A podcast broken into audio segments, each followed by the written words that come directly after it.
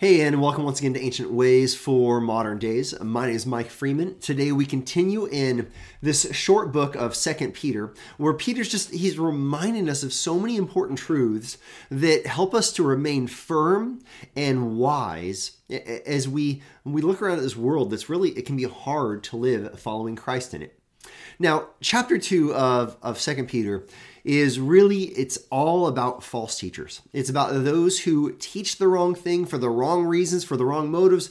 Those who really are um, they are uh, they're a blight on the Christian community. They do so much damage, and uh, and there's just you know we could talk about all the different angles that he talks about, but I want to land on on one verse that I think encapsulates the uh, the role of false teachers, and really it reveals much of their motive, and it also gives us some cues when we're hearing about people that are teaching, people that are popular, it gives us some cues in how we can think about many of the teachers in our world today. And if we're able to signal in and, and understand some of what's going on in addition to the way they're teaching, it can give us some insight into whether they're a false teacher or not. So let me uh, let me show you this one verse, this one clarifying verse today. It's Second Peter chapter 2 verse 14. And speaking of these false teachers, here's what it says. It says, "They have eyes full of adultery, insatiable for sin. They entice unsteady souls, and they have hearts trained in greed. Accursed children." now, there's a few things happening here that if we pull this one verse apart and we hold many of the teachers that are popular in our world, we hold them up to this, we can begin to see some of what's going on here. The first thing I want you to see is, is it says they have eyes full of adultery, insatiable for sin. Now, here, here's what I want us to look at. I want us to look at the the reality that false teachers they pervert God's view of, of sexuality. So someone might say they're a Christian. Someone might hold up the Bible. They might say, "This is, you know, I'm a, I'm a pastor, I'm a preacher, I'm a teacher." But if they ignore what God has made very clear about human sexuality and and about sexual practice, well, listen, I'm just going to cut right through all the fog. They are a false teacher. They they are they are allowing what God has said is not right. They're bending and breaking God's design. Uh, see, here's God's design. God God made sex, and He made sex to be between a man and a woman, and He made it to be confined to that covenant of marriage. And so, any other sexual practice outside of that would be considered, uh, it would be considered immoral. And so, false teachers today, they not only uh, teach that marriage can be all other different kinds of definitions, but oftentimes they practice that. They, they themselves have lustful hearts. They themselves have, oftentimes, there's, there's multiple um, obvious accusations of them stepping outside of marriage. And oftentimes, it wants to, they just want to sweep it under the rug. They want to say, well, you know what, God's grace forgives, and so I can continue to move forward without actually dealing with the reality that they have eyes full of adultery, insatiable for sin. Secondly, they entice unsteady souls. You know, oftentimes false teachers, they prey upon those who are immature in the faith. They prey upon those who are going through great difficulty. And because someone is immature or because someone is going through great difficulty, they have this incredible vulnerability. Someone who's immature has not yet learned how to discern what is true and what's false.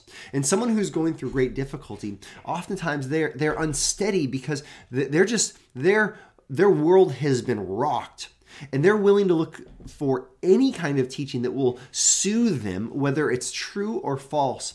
And so those that are false teachers, they, they have just a keen awareness of this and they pick up on that. And so they entice unsteady souls.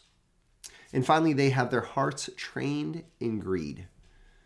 You know, we uh, we don't have to go far to look at false teachers that they they talk about themselves and their wealth and their their pursuit of wealth, and they, they claim that this is God's blessing upon their lives. And so their pursuit is they want many people to give as much as possible to them in their ministry, not for the work of the ministry, but so that they could have lavish lifestyles, so that they could have everything and anything this world offers. Uh, they're unaccountable in the way they spend their ministry resources. And really, it's because their hearts are trained in greed. Here's what you see with a false teacher sexually, they're, they're sinful they, they prey upon those who are going through difficulty. And they, they ultimately, they're looking after themselves in a greedy way. They're selfish. This is why Peter writes, accursed children. These folks are so far from God, and yet they act as though they're the spokesperson for God. Now, how do how does this meet us today in our ancient way for our modern day? You know, this is really this is a warning. This is a warning for those who are um, listening to maybe all sorts of different YouTube videos. And I recognize you you might be watching me on YouTube. Well, uh, thank you for watching me. Thank you for uh, trusting me. But but even what I say, you have to test that. Say what is what seems to be the motive behind any kind of ministry? Uh, do they do they soften God's instructions about sexual uh, the sexual design that God has made? Do they seem to be do they seem to be angling to to connect with people that are at the worst moments in their life and doing that not so they can care for that person but so that they can use that person? And, and, and does a ministry or does a teacher do they do they really seem to have this this uh, this desire for the things of this world more than a desire for the truth, regardless of what it costs them? You know, I, I hope that I pass those tests, but but more than that, I would encourage you to everything you listen to, everything you read, everything you hear, from uh, YouTube videos to even the songs that you listen to on radio, uh, to test it, to test it and say, what what is being taught here? What what what seems to be the the lifestyle? Is it a lifestyle of godliness or is it a lifestyle of compromise? See, this is this is a very helpful, very difficult topic, but a very helpful topic and this is our ancient way for our modern day, is to be willing to, to take a long, hard look at the lives of those we're listening to and be able to distinguish whether they're a false teacher or a true teacher. And this is part of how we do that.